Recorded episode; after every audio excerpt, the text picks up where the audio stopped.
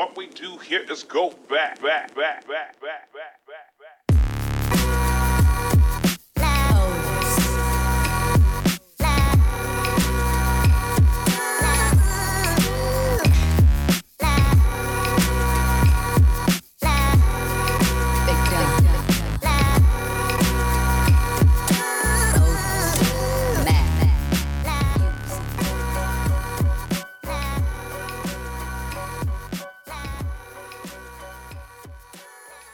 Welcome, welcome to the Hustle Sold Separately. We are a weekly podcast dedicated to all of you amazing human beings that have been following me over the last six years, all the amazing human beings that are new to the show and have just recently found this uh, and found me. I'm so so grateful, all of you guys. That you know, we we have a, a wide variety of people who listen, entrepreneurs and creators and artists and innovators and designers and producers and musicians and uh, CEOs and disruptors, hustlers. I mean, you guys are out there really, really doing it.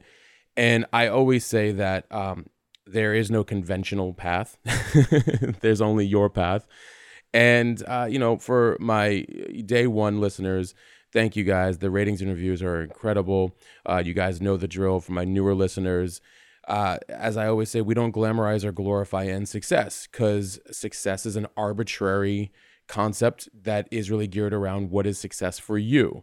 And often at times you see this in media and it says, hey, you're the $50 million startup that sold or $100 million startup that sold. I say if you're in the market and you're building something, you're building community around it, and you have a purpose behind it, uh, and you're really into the details, you're already a success. And then from there, you define whatever metrics make sense to you, not what society says metrics through beautiful, lovely titles and their beautiful, lovely numbers and all of the other things that you know I can go on a tear on.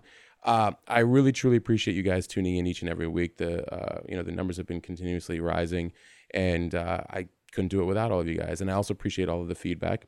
For those that are a little bit newer, I'm Matt Gottesman. You can find me on Instagram at Matt Gottesman. You guys know I answer each and every single DM, text, reply, and response for the last eight years, including there and on at hdfmagazine.com, or excuse me, on at hdf magazine on Instagram. Uh, and reach out. And recently, a few of you have tested me. you said, "I'm just making sure that you got you answer these." I do.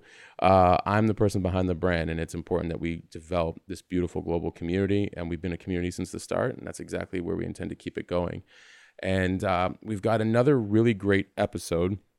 And we're going to be talking about the importance of failure and normalizing failure among entrepreneurs. And it's going to be with Tom Eisenmann and Christina Wallace. And I'm going to get into their bios here shortly. But um, many of you have been following for a long time know that I don't even look at the word failure as failure, but data, as in that is telling you if something doesn't work, what do I need to change in my approach and where do I need to pivot? Um, failure got this really nasty word, you know, kind of a, a reputation from society that, you know, it'll never work and you're, it's just like you're you're you're you're out of here. It's done. And um, I just don't believe in that. So I'm really grateful we're going to be having this conversation, as you guys know, because I, I firmly believe that, look, the only way we ever understand anything is um, fully is we take action. Now, we can have some ideas and we can have a business plan, we can do a whole bunch of other things, but movement and action is what gives us data. We either get a yes or we get a no. We either get a door slammed or we get a window open. We either get, you know, to the left or to the right, you know, or in the middle. Like we find where we fit in um, along the way based on movement and taking chances and seeing what works and what doesn't work and being very present. So, on that note, I've got two very incredible guests, uh, starting with Tom Eisenmann. He is the Howard H. Stevenson Professor of Business Administration at Harvard, and he's the faculty co chair of the Arthur Rock Center for Entrepreneurship. And since joining HBS faculty in 97, he led the entrepreneurial manager and introductory course taught to all first year MBAs and launched 14 electives on all aspects of entrepreneurship, including one on startup failure. So I'm, I'm excited to be talking about this. And he also authored um, more than 100 HBS case studies, and his writing has appeared in the Wall Street Journal, Harvard Business Review, and Forbes. Guys, that's not easy for anybody listening. And he's also the author of Why Startups Fail A New Roadmap to Entrepreneurial Success, which we're going to be talking about. And he also brought with him a guest, Christina Wallace. And she is a self described human Venn diagram, which I love that when, when I first saw that. I'm like, so well put uh, for many of us. Uh, she's crafted a career at the intersection of business, technology, and the arts. Uh, I could go on a, on a tear on that one as well too. As you guys know, it's it's something I'm very passionate about, technology and the arts. And uh, she's senior lecturer of entrepreneurial management at Harvard Business School, and is also the co-host of The Limit Does Not Exist, a podcast about uh, portfolio careers produced by iHeartRadio, and co-author of the new uh, New to Big: How Companies Can Create Like Entrepreneurs, Invest Like VCs, and Install a Permanent Operating System for Growth. Uh, I could go on a tear on that with you corporations that are listening out there, new CEOs, but but I'll let these two do it as well. So thank you both uh, for being here. I really appreciate you guys' time. Man, thank you. Excited to be here. And can, can I say before, Chris, Christina, um, your comments about failure, um, fantastic. Love it. Um, you, you heard that Christina and I are both teachers, but failure is the best teacher. So yes. we'll talk about that. Amen. Amen. How else would we know? so, uh, so Tom, let's we'll start with you. Um, how did we how did we get here? You know, I was telling you before the show. Uh, the first question is always the same you've got this incredible background. You've probably seen anything and everything when it comes to startups and uh, successful quote unquote ones and, and ones that didn't make it and why they didn't make it to characters and the players in the game to the investors.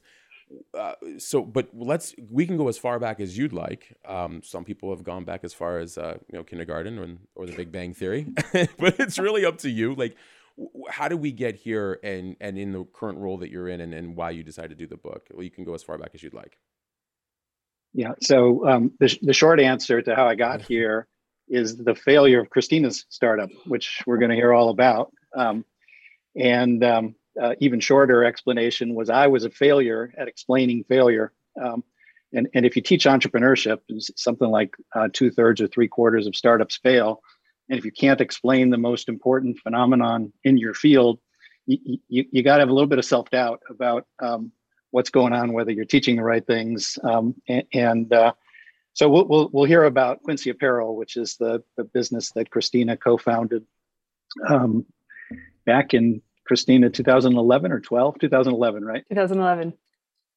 Yeah. And um, so I, I was about halfway through, um, joined the HBS, the Harvard Business School faculty in 1997, and about halfway through that, started to work um, with um, aspiring student entrepreneurs in earnest, and and and as you mentioned, sort of taught the core entrepreneurship course. And um, Christina and her co-founder were students of mine in that course, uh, they graduated, um, went off to consulting like so many MBAs, but hated it like um, so many MBAs. I don't know if that's fair. Chris, Christine is nodding yes yeah. um, if, if, you're listening and you can't see.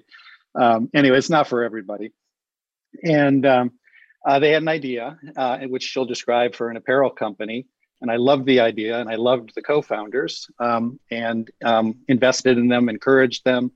And um, uh, a year later, the business failed. And I could point to a lot of reasons why it might have failed, but I couldn't pinpoint the cause. And, and that's pretty disconcerting if you're in my line of work. So um, I, uh, I set out then, sort of this is now eight years ago, um, to, to study failure, learn as much as I could, and um, figure out if there were patterns, if there was anything entrepreneurs could do to avoid these recurring patterns and if they were going to fail, um, to fail in ways that were less painful. You know, at least learn something from it, be able to bounce back stronger from it. Christina, do you have anything to add to that?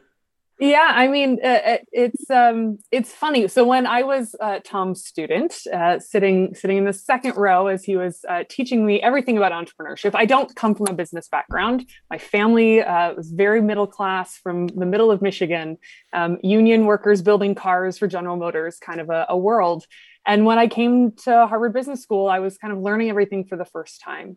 And entrepreneurship had never been on my radar but uh, but i stumbled into tom's class and i thought it was a fantastic um, approach to what i love to do in the arts sort of making something from nothing figuring out what what your audience wants uh, and pulling it together with some twine and um, and gaffer's tape and like the curtain goes up whether or not you're ready right? So so um, was really excited by entrepreneurship but I complained when I was a student in his class that we didn't have any failures to study, mm. that um, failure was so huge. And yet all we did was study the successes. And so uh, went out, started the company. Um, the the uh, you know core idea was that women should have clothes that fit them. Um, seems revolutionary, and uh, and yet it's really hard to do.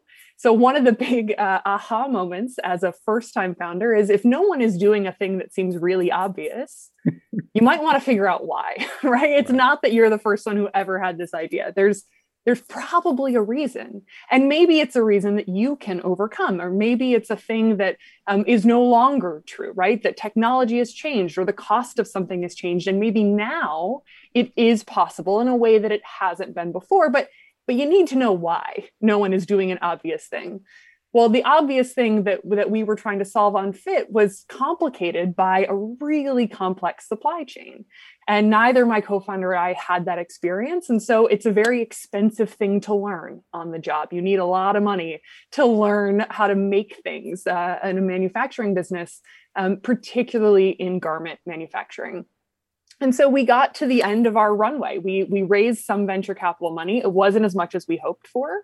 So it didn't give us as much opportunity to learn. And we ran out of money. We didn't have that sort of milestone that we needed to reach in order to get more people behind us, and we had to shut down. And uh, Tom was so gracious; he gave us a nice mourning period uh, of of recovering from that uh, that failure. It was truly the first time I failed at virtually anything in my life. Uh, and then he came and tapped me and my co-founder on the shoulder and said, "Hey, remember how you complained that we never study failure? Do you want to be a, a, case study on failure for Harvard Business School?" Uh, and we said yes. You know, at least uh, at least there might be something good coming out of that. And so now it's a course, uh, a case that we teach in the course year after year, and uh, and it's it's kind of subversive to to show up in front of you know 900 students every yeah. single year who who in many cases believe that failure is the worst thing that could happen to them. Mm. and to be able to stand in front of them and say no literally it was it was bad but i recovered. And in fact i learned so much from that failure that it propelled my career easily 5 years faster than if i had stayed in the straight and narrow consulting path and tried to work my way up a route. Like I hired myself into a job I was not exactly qualified for, but I learned so much in that experience that I was qualified the next time around. Um, and I think that that aha moment for so many of our students that that failure, you know, if you do it well, if you're not burning bridges, you're not breaking laws, you're not screwing people over on the way down, that it's actually an incredible opportunity to understand where the limits of your skills are, right? And what you need to learn and and how you can build those skills. I, I love all of that. Oh, go ahead. Go ahead, Tom. So I was going to say, Matt, that, that what you just heard from Christina, I've heard over and over again from failed founders. Um, that basically, I ask them all, "Would you do it again?" I mean, the, the pain. We could talk about some of the pain and the immediate aftermath of, of Quincy's failure. It's was it's tremendous, but the learning. Um, and, and, you know almost everybody I've talked to has bounced back stronger. Um, as, as long as you can reflect on what you learned. Some people are in denial forever. You know, it was always their co-founder's fault, or the venture capitalists pushed them too hard to do stupid things, or the regulators did something flaky that sort of took them by surprise, and they don't learn. Um, and some people actually beat themselves up too much. So, but if you can st- sort of stay away from those extremes and sort of find the zone where you take responsibility for what happened and, and learn from it, boy, it's a powerful learning experience. I actually launched a, a, course where every single case is sort of inspired by, we're still teaching the Quincy case. Uh, Christina just had the schizophrenic experience of being both the teacher and the case protagonist. I don't know if you sort of ran from one side of the room to the other or put a different I changed, hat on her. I changed my blazer and I referred to myself entirely in the third person throughout the whole class. And then I changed my blazer. I said, okay, I'm Christina now. Let me tell you what happened. Christina A and Christina B. exactly, exactly. So, so a whole course. I was actually worried when I created the course that it would bum the students out. I mean, like day after day, these failed startups and and and the pain and the mistakes, but just the opposite. Where the students were galvanized because I mean, what you basically see is you see these incredibly accomplished, smart, motivated people mm-hmm. um, who were back. They recruited they recruited an amazing team. They raised money. You know, there's there's a lot of potential here. So you know, the the puzzle of like, okay, um, why did that fail? I mean, it sort of it galvanized the students just to sort of figure it out. And then you know, then I worried about okay, when once they see the pain, the sort of the, the, the emotional pain, the suffering, the financial setbacks, and so forth. I would I would be scaring them away from entrepreneurship, and you know, somehow ten years from now, we would read like Harvard Business School hasn't graduated an entrepreneur in, in, in the last ten years, and it's Eisenmann's fault. Um, but and, and, in fact, there are some students who say that that they're rethinking if they're either not going to do it or or they're going to wait longer and wait till they have a really good idea but even more of them say, yeah, you know, I, I understand it better. I understand some of the pressures that are going to be on an entrepreneur, but it makes me even more inclined to to take the dive because I've seen these people and what they're doing today and, and what they've learned from it. Hmm. I like the idea of normal of leaning in to the conversation of these things happen. Let's mm-hmm. talk about these things so that way you're a little bit more prepared, not to scare you, but to to as you say normalize to to make it the space safe to say listen like these things just happen you're we're just trying to figure out you know what you're doing why you're doing it how you're doing it who are you doing it with what's important what should you pay attention to what should you think about you know all these different things going into mm-hmm. it um, versus just kind of going into it with the fairy tale of, oh, well, I'm I'm going to be a startup founder. And by the way, Tom, I've got about four for you of my own, you know, and then a couple that worked. And um and to Christina, to your point, uh, you know, I was a consultant until I turned it into an agency. And um, as a consultant, I would deal with so many, you know, high profile CEOs, and they'd say, "How do you know this stuff, man?" And I'm like, because I've failed so many different times, or I saw so many different mistakes happen. Mm-hmm. And um, you know, I even had one person ask me, like, um, you know, pe- she said, "Well, people always surprise me." I said, "People never surprise me." And she's like, "What do you mean? They like they're they are always doing something unpredictable." I'm like, "That's predictable." I was like, "Always account for the human factor." Always account for the human factor. Humans yeah. will be humans, will be humans, will be humans.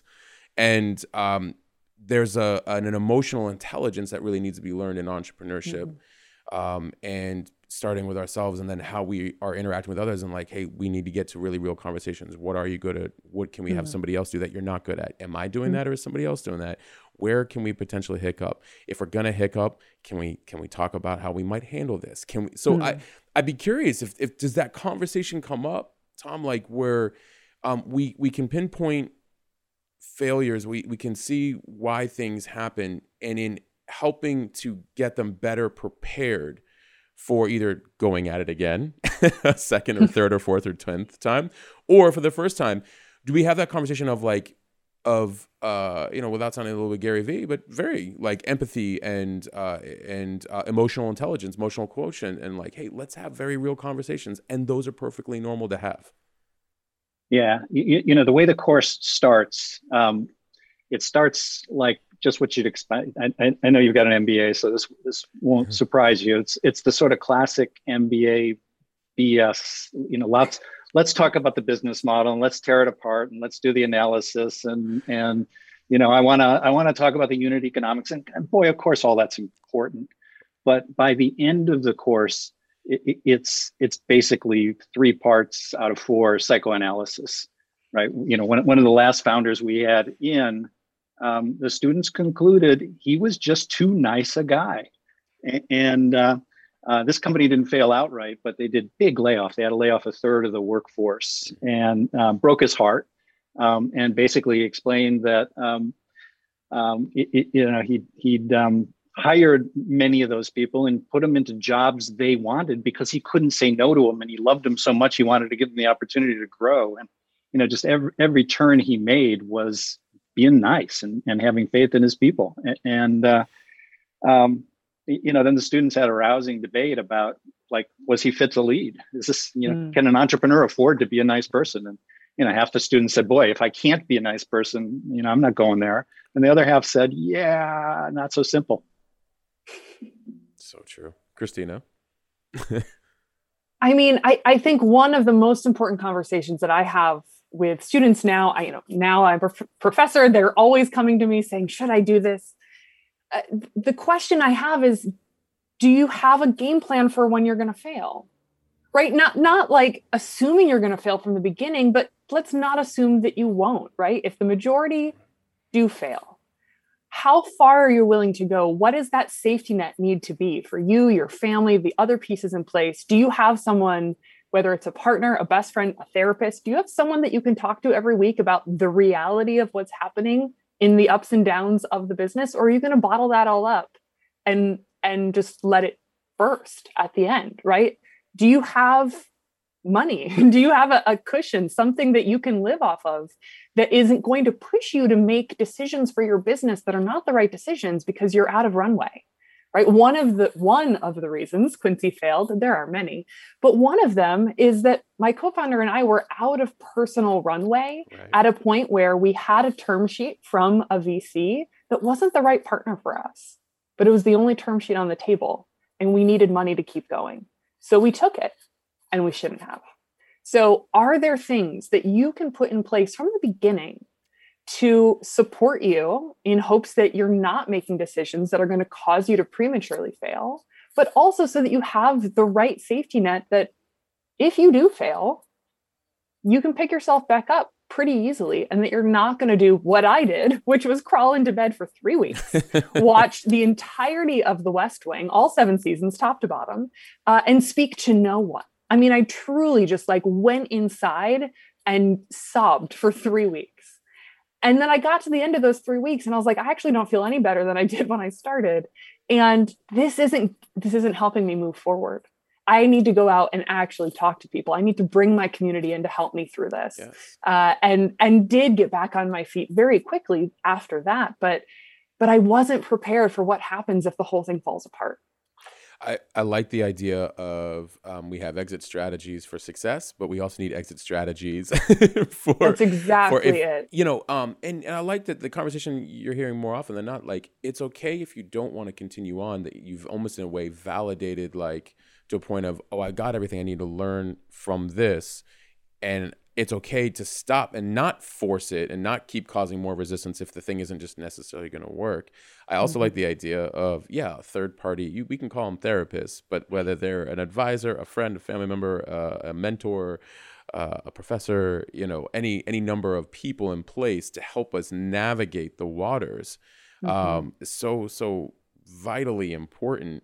Um, and then th- there's a really great point you you both talk about, and I, I like that the, the the idea of money and runway came up because um, money doesn't have to be, but it can be a stressor when we are mm-hmm. constantly worrying about it, and then it causes an, another emotional decision making a lot of times because we're so mm-hmm. worried about it and it takes us out of kind of our flow of making the things happen or sometimes just the decisions that need to happen or in some cases where we have to make very serious decisions about how we're moving forward and not at the you know sometimes at the at the cost of well, should we partner with this person? Should we not partner with this person? And i heard one thing on a podcast about three years ago on, on this on the show uh, and somebody said this so well put they were running out of money.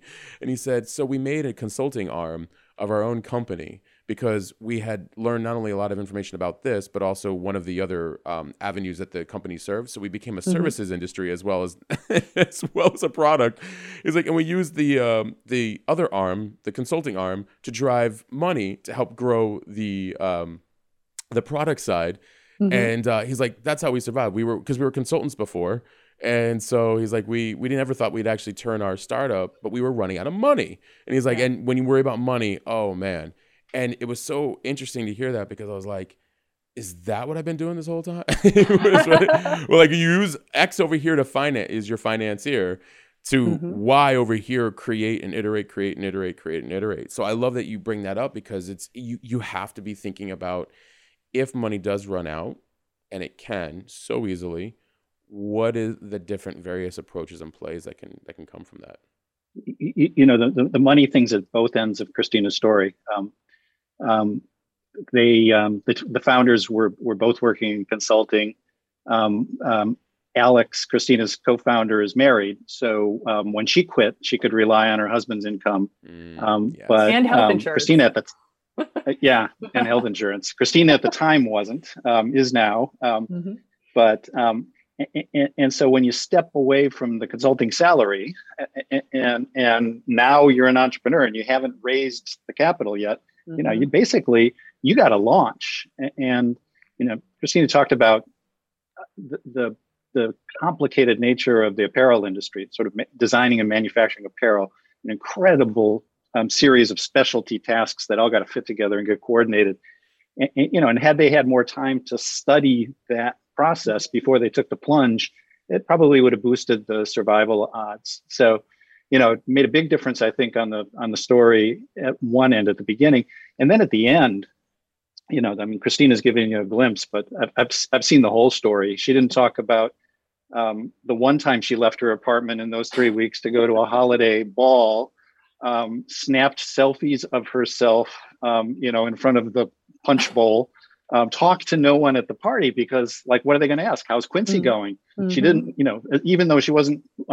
Um, by the way, the part of this story we didn't get out, which is really something, she was forced out of the company mm-hmm. by the mm. board uh, in, in, in a fight over strategy. So the company's going at least for a few more weeks she can't talk to anybody because she still wants the company to be successful. So snap the photos, post them, make it look like everything's normal, and then, you know, back to seamless in the apartment and in the West Wing. Um, but the but the money was for the same reasons she didn't have a lot at the beginning. It was it there was nothing at the end. I mean, she mm lived off credit cards and so forth through the whole thing. Yeah. an entrepreneur, uh, bootstrapping entrepreneur can't pay themselves anything, and even venture capitalists aren't going to let you pay yourself much. So there just wasn't anything there which actually I think forced Christina to go through. I mean, a lot of entrepreneurs can stretch this um, recovery, um, healing, bounce back over months and months. I mean, she, she was forced to do it in in days or weeks. You know, I mean, Christina, you might want to talk about like the conversations, the seventy lunches you had to figure yeah. out what you were good at. Yeah, I mean, I think Matt, you said something in your intro about there is there isn't one right playbook or there isn't one right approach to, to building this life there's only what works for you and i think where i struggled so much as a first time entrepreneur a venture backed entrepreneur is there's one playbook that's really um, promoted which is you got to go all in right for you to be serious for you to get venture money you got to go all in and so from the beginning i was like okay i have to quit my job and go all in and have no other source of income but what you don't often hear in that all in story is a lot of people have other forms of money. They've got family money, a trust fund, they've got a spouse, they have, I don't know, residuals coming from something, right? They have passive income of some kind. And I didn't have that. And I didn't even know that that that was a thing for some folks. I just knew it wasn't it wasn't there for me. So when I quit my job to go build Quincy, I had saved 8 months worth of living expenses and that was only if i rented a, a couch in someone's living room for $100 a week and i ate on $5 a day and that's how i made about $24000 last eight months on the flip side when we shut down um, i paid my rent with my credit card i had deferred my student loans so i actually owed more money at this point than i did when i graduated and i had to get a job mm. and i had 30 days until rent was due so i emailed everyone i knew after my period of three weeks of solitude in the west wing I emailed everyone I knew and I said, I need your help. I need you to take me to coffee, take me to lunch, and you're picking up the tab because I'm broke. And I need you to help me figure out what I'm good at and where I might fit in the world and what I should do next. Because I am so lost right now. I don't even see that. I, I can't see what I should be doing. And I did 70 of these in 30 days. I, okay. I, I, what I want to I, and this is very, very important, especially for my audience. This is why you win humility. Mm. And in a lot of ways, because you also brought up a lot of good points, because I, like you, uh, am the same in terms of um, while I came from amazing parents and a very entrepreneurial family, my father was very much of you always have to figure it out on your own like I'm here. You could you guys you could stay with your mom and I for like a night or two. Like come please. But like I can't I can guide you in terms of like if you want to, you know, you want legal advice or you want this or that, but like you know your stuff best and you know your mm-hmm. path like you're gonna have to figure out your path best. So it's not like here's a handout and here's this and here's that, you know.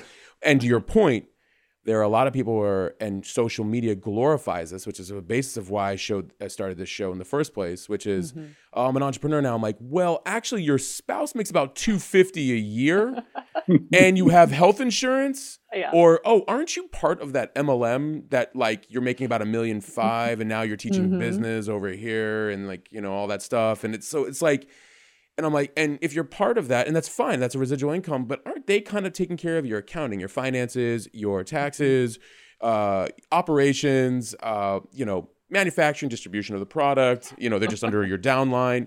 So you, you see all these different people kind of claim entrepreneurship Mm-hmm.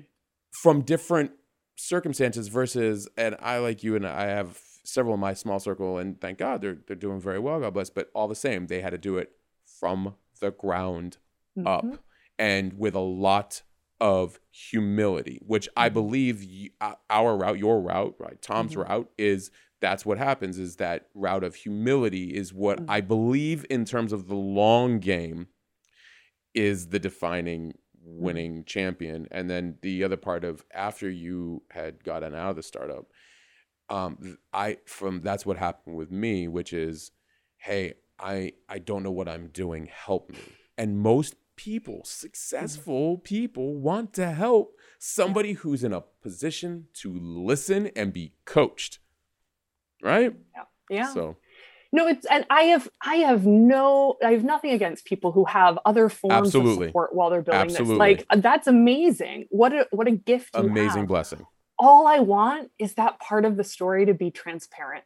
So that Yes. folks who don't have that don't compare and say, well, why am I struggling so hard? Yes. Like it's hard when you're eating on five bucks a day. That's coffee in the morning, a slice of pizza for lunch, and you hope you get invited somewhere for a cocktail, a dinner, a date. I don't know, because I don't know how you're eating dinner on that, right? Just have that be transparent about the story. yes And then you don't feel like somehow you're the one failing at this because you can't, I don't know, go to Burning Man and also run your startup as an unfunded entrepreneur. thank you so and Thank and this you. comes back to also talking about the failure. I think the folks that when Tom mentions that, you know, sort of maybe blame it on other things or try to couch that failure in and elide it into some sort of success, maybe fold it into a bigger narrative. I think they're missing out on a huge opportunity to to learn and to just sort of absorb what just happened and have that transparency. I mean, I feel like I'm preaching now, but like set you free, right? Like you're absolutely if, right if you're faking that that successful or or non-failure outcome, you don't get a chance to ever just like erase it from your body right and and be able to move past it and having those Yeah. 70 conversations and just laying it on the table and say this is what happened and i'm going to be completely honest and i that it gets it out of me but it mm. also like it arms me with the opportunity to start practicing talking about that story. There's a reason i can stand up in front of 900 mba students and tell them i was a failure over and over again. It's because i got a lot of practice at it at the beginning. But if you don't talk about it if you if you hide it or fold it in it just eats away at you at some point because you know that you're not being authentic about what just happened absolutely. Maybe or maybe you're just you're just in complete denial. I mean it, or that. I think they're big problems they're they're big problems at the other extremes right? There are people who just can't their ego won't let them admit there it is. what happened and, and their role in it. And the danger with them i mean I, I agree completely with christina. The danger is they're sort of bottling it up and it's going to come back and and and eat them up. But but there's a, another danger which is they're just going to get back on the horse and mm. ride the horse over the same cliff again. Um, Amen. and and Amen. like, I, I, I've looked at what failed founders do, and half of them go and found again. I mean, it is a, it's a career Mhm. calling, right? That's what Mhm. entrepreneurs do. They are entrepreneurs. And at the other extreme are the people. There are people who just beat themselves up and, and come to the conclusion, I'm just hapless, hopeless. I never should have done this. It was all my fault. And that's not true either. I mean, sometimes actually it is true. There are some people who should never be entrepreneurs, but it's pretty rare. Um, uh, lemonade stand in the desert people. Um, a- and uh, with, with, with no traffic. Um, but but in that case, society doesn't ever get to see what that person could have built. So Mhm. so you know, there's there's a lot of loss on both extremes, either you know taking no responsibility or too much responsibility, and that space in the middle is is not only I think sort of peace with yourself, um, but it, it gears the entrepreneur up to go off and and do better the next time. Absolutely. And, uh, and Tom, I have a specific question I want to ask you here in one second. Um, but to both of your point, transparency actually is a catalyst a catalyst. It educates the masses. It brings mm-hmm. on more people because the authenticity helps grow the, the venture. And also, hey guys, I'm running out of money. Here's what's going on. Here's my mission and why I've been doing this. I have a mm-hmm. massive mm-hmm. community and I'm just wanting to talk to you. Or I have a small community. I'm just wanted you to know what's going on. And since they mm-hmm. don't normally talk about this, I thought it was my responsibility to talk about this. Just letting you know. Oh, Christina, Tom, um, what's your Venmo? what's your PayPal? what's your, you know, and, and, you see this countless times with the people who are very authentic and build and build in public, which is now, you know, mm-hmm. a movement that's happening. Uh, mm-hmm. I'm getting ready to do one myself where it's like, hey, here's what we're doing with blockchain, and watch us do it in, in real time. Um, and this might work. Very Seth Godin, but this might work. We'll see what happens, you know. Um, but uh, we're coming at it with a much more strategic mind after all these years, after two decades. but um, Tom, so my question to you: There's distinct patterns, uh, and this is something you talk heavily about. Distinct patterns that account for most startup failures six, I believe, that you've accounted for. I would love for six you to, of them. Yeah, I would love for you to uh, talk about each of them if you're up for it. You you you want all six? So there's three that apply to early stage startups, like people just sort of trying to figure it out and assemble assemble the team, et cetera. The stage that that Christina and her co-founder got Quincy to. So three early and three late. I'll, I'll let you figure out after. We'll start know, with we'll start with the first three, can, and then we'll go with the last three. yeah. So so So um, Quincy was an example, Quincy Apparel of of the first pattern, which is good idea, bad bedfellows. Mm. Um, and, and and what we didn't say about Quincy is actually these founders did an amazing job of validating. I mean, it turns out women want better fitting clothes, so mm. they. You know, if you've if you've heard of lean startup, the sort of the swept out of Silicon Valley ten years ago, sort of have a have some assumptions and test them and test them without wasting time and money. Um, Christina and Alex did exactly that. They sort of created samples, um, did trunk shows. You know, go find 30 women, bring them, let them try the samples on, and let them place a pre-order. 50% of the women in their target market placed a pre-order, averaging $350. Boom. Um, that is strong demand. Yeah. And in fact, as they launched the business, um, they saw it too. The business grew. Customers came, they repurchased, they did all the things you expect to see in a healthy business. Mm-hmm but what got them was um, just not being able to make the stuff and, and deliver it at a cost that that could support the business. Um, and they were working through the production bugs. Believe me, if they'd had one more collection, one more season, I, su- I suspect Christina would still be running Quincy Apparel, you know, eight years later. Um, but the money ran out, and and um, big part of it was their lack of domain expertise, lack of industry expertise right? It's complicated. It, you know, it's not every startup that needs that founders with deep industry expertise. If you look at how simple a business like Twitter was at the beginning by comparison to Quincy Apparel, there's no inventory. Um, nobody's packing anything into a box and shipping it. And, you know, it doesn't have to fit.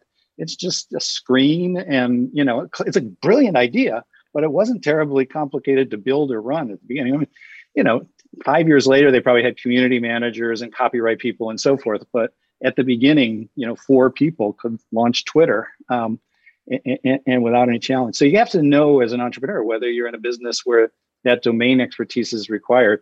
You know, and so then if you look at sort of how that how that cascaded through, they hired industry specialists to do those tasks. You know, fabric cutter, fabric sourcer, quality control. There's like seven, eight of these things.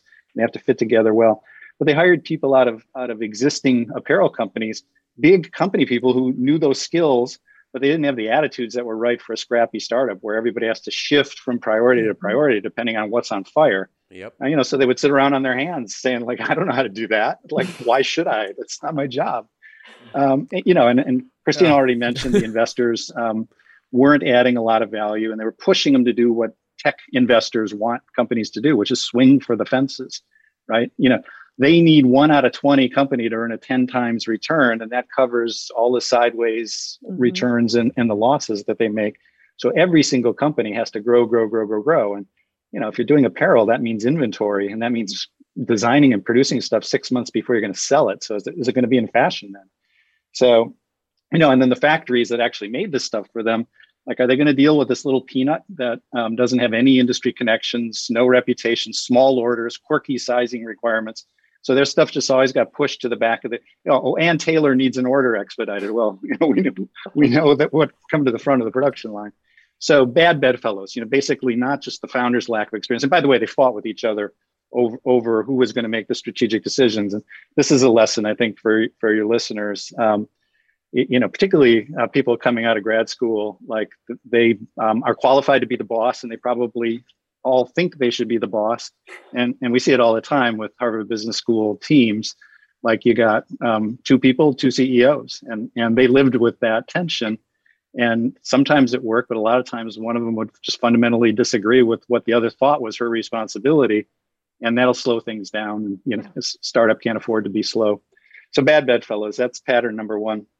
Pattern one, number two, and I'll I went into detail there because it's sort of relevant to the Quincy story. I'll be faster on the other two. Um, false start, just like track and field or swimming, the athlete jumps the gun to get an edge but gets caught, penalized. And so these entrepreneurs, in their entrepreneurial zeal to get started, like bias for action. What do entrepreneurs do? They go, mm-hmm. want to build, want to sell, and they skip the upfront research that every entrepreneur should do to figure out have I actually got a problem worth solving? Um, and do I, if I do, do I have the right solution? There's lots of ways to skin the cat. You know, if I pick the best one, and and that takes weeks, you know, maybe a couple of months. And if you skip it, the odds that the first version of your product is going to hit the mark are just lower. I mean, you might, but probably won't. And if you've raised a million dollars, um, you know, and it'll last for a year, like that was Quincy's description, and you burn through four months worth of capital on a bad idea, you can pivot to a better idea, but you've increased your your um, mortality odds because basically you've wasted money on the first version of the product when it could have been good if you just done a little more upfront work. And then the last one is um, we call it um, you know, welcome to COVID testing, um, the false positive.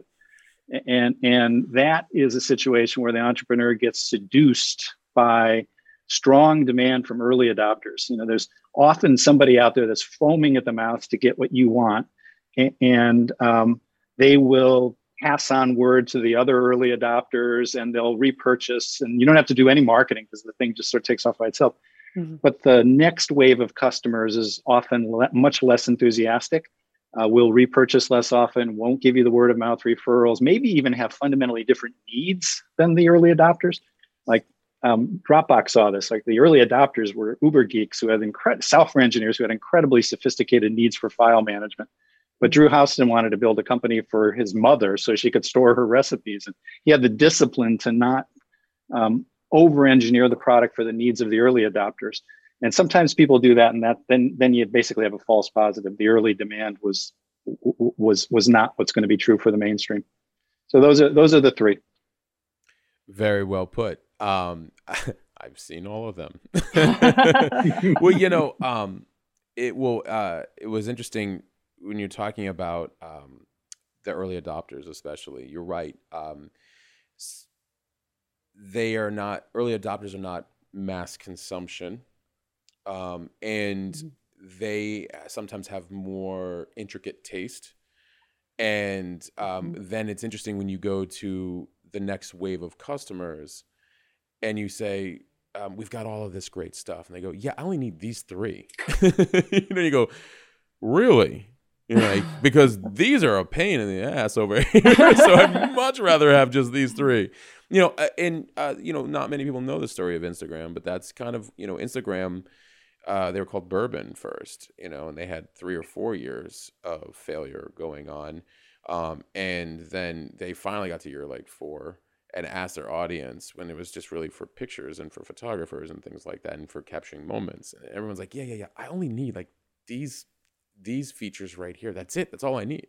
Mm. Scaling back to eventually scale up, which I find mm-hmm. very interesting because then what happens is you you narrow down a focus and an intention and a use case so that way users can use it. And, and, ironically, they were so scared from the previous launches that they they only launch it right there in Silicon Valley on Twitter and be like, let's just send this to our general friends. and if it fails, nobody else knows about it. yeah. Sure enough, fifty thousand like that ended up on it. Spread, spread, spread, spread, spread. Mm-hmm. Uh, but that was only after four, you know, four or 5 mm-hmm. years. Most people don't know that part. And then they added features as Mhm. critical mass adoption happened and new use cases were emerging from Mm-hmm. where does the data come from? The people, right? Mhm. But that Yeah, takes th- there's- incredible discipline, right? But if you have these uh, rabid early adopters who love what you've got, and what you're hearing is, I've overserved a general customer, right? I need to scale down to scale up. It can be incredibly challenging in those moments to say, I'm going to pare this back and I'm going to lose customers in Yes, doing are. that Yes, you are. in the hope of going in this other direction and growing. But in that moment, like when you send that first investor update that says our user base dropped because of these choices, that takes such discipline and confidence in this new direction you're going. And not a lot of CEOs have that Yeah. have that Gumption. I- confidence I- in that direction. I, I really think it's one of the hardest um, parts of the entrepreneurial journey to navigate, right? Because every entrepreneur, you need the early adopters. You don't have mm-hmm. a business unless you can bring the early adopters on board. And, you know, I, I think the lesson is you just also have to understand whether their needs are different than um, maybe they're just stronger than, but mm-hmm. similar needs to the mainstream, or maybe they're fundamentally different. Like in some of the mm-hmm. examples we, I think the Instagram example is a great one. And so the key is just to research both, really study both before and have a product strategy. And there's several ways you can do it. You could do it the Dropbox way, which is just create a product for the mainstream and bet in a smart way that it's going to be good enough for the sophisticated, demanding early software engineers. And it worked Mhm. for Drew. Um, or you can actually create two versions of the product. That's hard, right? Um, takes a bigger team. You got to brand two things Mhm. separately. Or you can do the kind of migration that Instagram did, which is you know sort of start for the early adopters and migrate the product over time. But the point is to do the research and and, and have a good product strategy. Hmm. Absolutely. Uh, I mean, several several interesting things brought up in here. First of all, the um, the scaling back part and losing customers for sure. And when we increase the empathy, humility, and conversation and transparency, hey, Mhm. early adopters, you guys are incredible people. I love all of you. Mhm. We're going to do some changes. Here's why. But I want you guys to be the ambassadors of that change of like, hey, like you guys are my sophisticated people. We want to bring in some more people, but I'm learning along the way. I'm just being real about that. And when we start to communicate community wise, we get a few people that go, thank you for consulting with me first. like those early adopters kind of take that whole like. And the other thing I was going to bring up is it's interesting, you know, VCs, I look at VC. I, I have friends that are venture capitalists. I have helped venture capitalists when they are in the scale mode for uh, lead acquisition, customer acquisition. That happens to be my specialty. I totally get it. But they're bosses. In my opinion, a lot of times they're bosses. And what happens is, to your point, Christina, well, we need this and we don't understand that. We don't understand this. Like, if you did and you didn't just have to put in the money, you know, we would be having a different, you wouldn't be betting on one out of 10. You'd be betting on nine out of 10. And that has been my position on VCs for some time. I think they're incredible when they employ uh, critical thinking, empathy, and character of Mhm. like, oh, here's how they're doing this. Oh, let's actually just give the not give money solely, but the resources. We don't need a high price CTO, CMO, et cetera, for the titles. What we need is, oh, we need lead acquisition strategies. Oh, what are our sales and marketing funnels? What are our automations? What are our processes? What is our direct to consumer channel? You know, the Mhm. things that actually scale. But a lot of times, investors, and I get it, I get it, I love it. You know, they want to invest in the future of innovation. I Mhm. just think that if you can dive a little bit further into the details, that number can go from one out of 10 to nine out of 10. And instead of the Mhm. boss relationship of like, well, where are we at with these numbers? It's like, well, hey, what pivots need to be making in, in, you know, the, like, like let's look at the actual, the details, the, the, Yeah. the character of these things, right? You end up sitting on the same side of the table instead of opposite sides. There it is. So And, and Quincy took money from the wrong people. Um, it happens. I mean, I, I I'd say I'd say at, at MBA programs we lionize venture capitalists, right? They're, where where where we work, they are heroes, and uh, you sort of assume if you're an entrepreneur coming out of Harvard Business School, of course you're going to take venture capital. I mean, it turns and and, and Christine and Yeah. Alex branded the company as direct to consumer. I mean, what could you know, like VCs love direct to consumer, and it was direct to consumer, but it was also an apparel company Yeah, And with a website. new apparel lines- yeah, with a website. And most new apparel lines are not funded by yeah. uh, Andreessen Horowitz and, and, and venture capital. You know, you, Yeah. you, you get money from Yeah. other apparel, successful apparel entrepreneurs or, or factories for that matter. I mean, this is truly why I wanted to become a, a teacher. Wanted wanted to join the faculty. I think there are so many playbooks that you can run as an entrepreneur, and we see one in the press so often. We see it on Instagram and we see it in TechCrunch of the VC backed and the scale huge and the you know it's it's that's one way to do it but it, it's not the only way and it's not always the best way that fits your why of why you want to be a founder or what you want to do with your life and there are so many other playbooks and i just i want our students i want your listeners to know there are 20 ways i won't say skin a cat because that gives me a terrible imagery tom but there are 20 Sorry. different playbooks that you can Yeah. run if you want to be an entrepreneur and build something um, you want to be a creator or you don't even say that you're an entrepreneur but you're you're a maker right there are lots of ways that you can find an audience build the thing get the financing to to support your efforts and venture capital is one tiny strategy Right. of a whole basket of strategies But- And I think it's so vitally important you're having these conversations as an educator because it also gives a lot more hope and and allows the space for more creativity and innovation Mhm. versus like this is the box that you go in and and more often than not that box is failing quite a bit and and and so Yeah. I, and I I 100% agree with you because I I've even asked some entrepreneurs when I was doing some mentorship programs for them I said would you be okay with a five million dollar a year business that um, you know your uh, expenses are like zilch practically, and uh, you know your overhead is is kept to a fair minimum, and I don't know you're living a good life. Is are you more of a small business, or are or is it you know what what are you looking for? And I, Mhm. often at times, and I get it because of, as you mentioned, social media and other things there's the glorification of and not even glorification there's the glorification on the media side but then there's the individual's journey.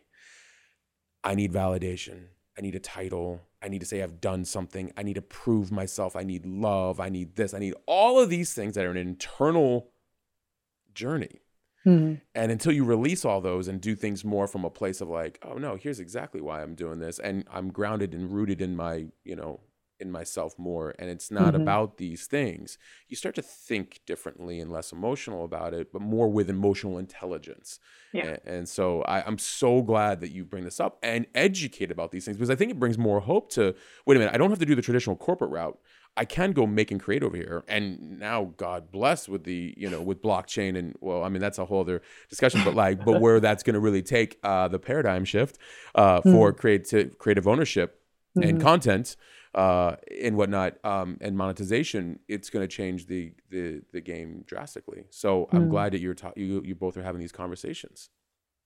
Yeah, and it'll it'll open the door, I think, for a lot of women and underrepresented minorities Absolutely. too. Yeah. Um, Everyone, you know, the the VC game. We we could we could go for another hour on, on um, some some of the gendered patterns in, in it, but Yeah. um, uh, yeah, we, we need a lot of ways to to fund businesses, Yeah. it it or- opens so lots of people can be successful. Absolutely. It it opens up the game completely in an all inclusive manner. And Mhm. that is exciting beyond belief because it's like, you know, the the gatekeepers are Mhm. they're kind of going, you know, they may not realize it. Uh, I I think it's very evident um, watching them kind of grasp to every last Mhm. little bit of control. But uh, but we're we're moving into a, a very beautiful, abundant time um, where it's all inclusive and and creativity is Mm. unleashed from everywhere and everyone and and I'm, I'm hopeful of that tom what um what what what do you have going on with the book right now Um, podcasts, lots of And, podcasts uh, and Clubhouse, and Awesome. um, yeah, that kind of stuff. Um, and, and I got to tell you, I've been um, there's not many moments in my life where I've been every um, half hour sort of checking Twitter and LinkedIn to see sort of who's coming. It's it makes it it's it's feels super self indulgent, but um, there it is. But Welcome to the the pandemic book tour playbook. I just feel bad for everyone who released a book a year ago. Like, bless them for figuring out how to do the uh, the virtual launch and tour Well, because when did when did yours come out? It was about a year ago, wasn't it? well, no, mine came out uh, two years ago, so we fully Oh, all right. cleared the pandemic. But I had a number of friends who all had books coming out March, April, May of last year, and just the whole world imploded. And um, and it made the, the book book tour much harder. So luckily, you have Clubhouse I, and and all yeah, the other. No, I got to say, it's actually it's actually a lot of fun. Um, yeah, there's Tom uh, right you know, there. You, you, get to talk. thank you. Follow. I'm going to follow you. Get you. to talk to Christina. You're next. I mean, what could be worse than talking to smart people about the work you've been doing for the last few years? So yeah, and you don't I've even have to get it. on a plane to do it. That's, That's, exactly right. Yeah. Not yeah. at all. Christina, are you on there?